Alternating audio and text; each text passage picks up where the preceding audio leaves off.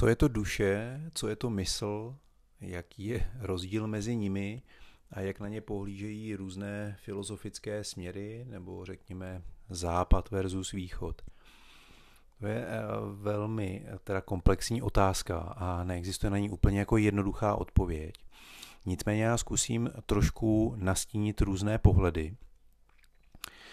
Ono se to tak trochu liší kultura od kultury a samozřejmě různé filozofie se dívají na tuto, řekněme, problematiku nebo definici těch věcí rozdílně. To, na čem se většina náboženství ale shodne, nejen náboženství, ale i mytologií nebo filozofií, je, že duše je jakási nehmotná substance živé bytosti.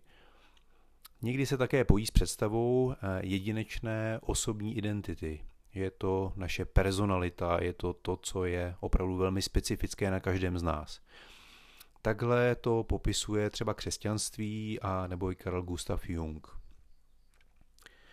Slovo duše souvisí s pojmem dýchání, s pojmem dechu.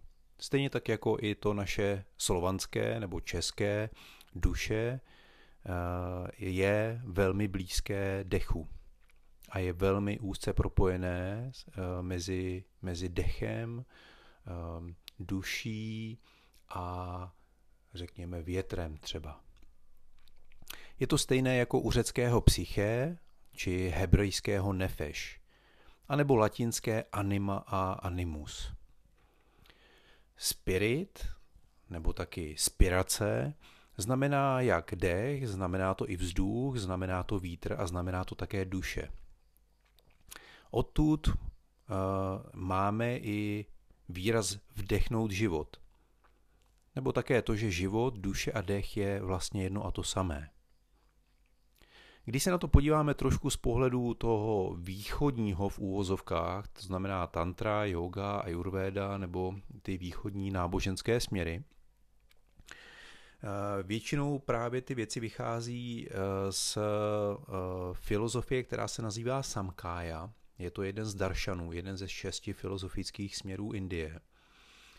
A ten popisuje vlastně vznik světa. Je to teorie o vzniku světa od toho nemanifestovaného k tomu živému manifestovanému, kde by se dalo popsat tato problematika jako že existuje něco jako je primární duše, nebo nazvěte si to duší světa, anima mundi, a to je ten Brahman, to je vlastně ten celek, to, co je všechno dohromady, je ta duše světa. A potom je něco, co se dá nazvat jako individuální duší, což je Atman. Atman je už potom ta duše naše jako osobní. Když bychom to zkusili na nějaké metafoře popsat, tak ta individuální omezená duše je něco jako kapka vody v tom neohraničeném oceánu, nekonečném oceánu duše světa nebo duše vesmíru. Individuální duše je vlastně jakýsi prostředek, kterým se projevuje nebo inkarnuje, manifestuje duše světa do našeho materiálního omezeného světa. Jinak ještě by se dalo popsat, nebo jak některé ty směry popisují, co to duše je, že duše je vlastně to jediné, co se nemění s časem. A odtud vychází i teorie Maya, což je ta iluze nebo přelud, že vlastně celý svět, všechno, co je kolem nás, je jakýmsi přeludem. Z toho pohledu, že duše je neměnná, nepodléhá vlastně času, zatímco všechno ostatní tomu času podléhá, takže již ve chvíli, kdy se o čemkoliv, co existuje, co je ve světě, vyjádřím, nějak to popíšu, tak už v té chvíli, kdy to vyslovuji, tak to není pravda, protože už se to změnilo.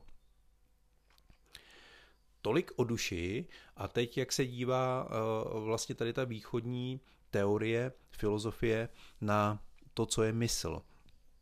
Mysl je z tohohle pohledu vlastně materiální a je to náš nástroj, který slouží k poznání světa, k interakci se světem.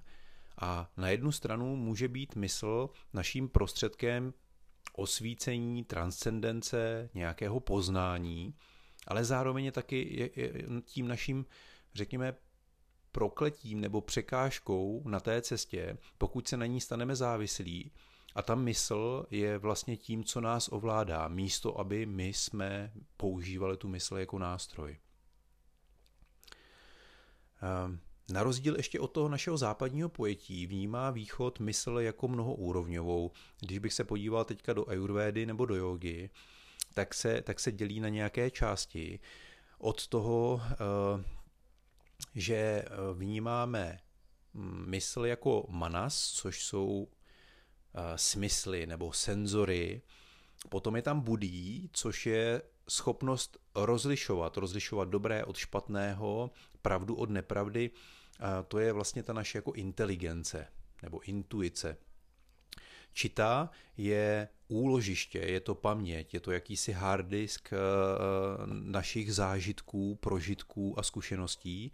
A potom je ahamkára, což je ego, a to je ta je vlastně jako osobní, to, co nás někdy stahuje a místo toho, aby to bylo nástrojem, tak nás to řídí. Kdo by se chtěl podívat na nějaký jakoby větší detail a zajímalo ho tohleto rozvedení, tak určitě nějaké knihy od Gustava Junga a potom v té teorii východní ten směr, který já jsem popisoval, jeden z těch 6 daršanů, je Samkaja. Samkaja, když se kouknete na Tatvas, což je jakýsi popis teorie vzniku světa od toho nerozlišeného vědomí k manifestovanému životu. Z toho vychází vlastně i yoga. A jeden z těch dalších systémů se jmenuje Advaita Vedanta, což je neduální přístup, neduální filozofie. To je vlastně ta jednota všeho. To, že vlastně neexistují protiklady, ale že všechno ve finále je jedno, jednota, singularita. V čemž je úžasná tantra a velmi výjimečná, že tantra vlastně se dívá nad tím pohledem přes oboje. Ona pracuje jak s tou dualitou, s tou rozlišeností, tak i s tou singularitou, s tou jednotou a považuje to jenom za různou úroveň vnímání, různou úroveň pohledu na tu samou věc.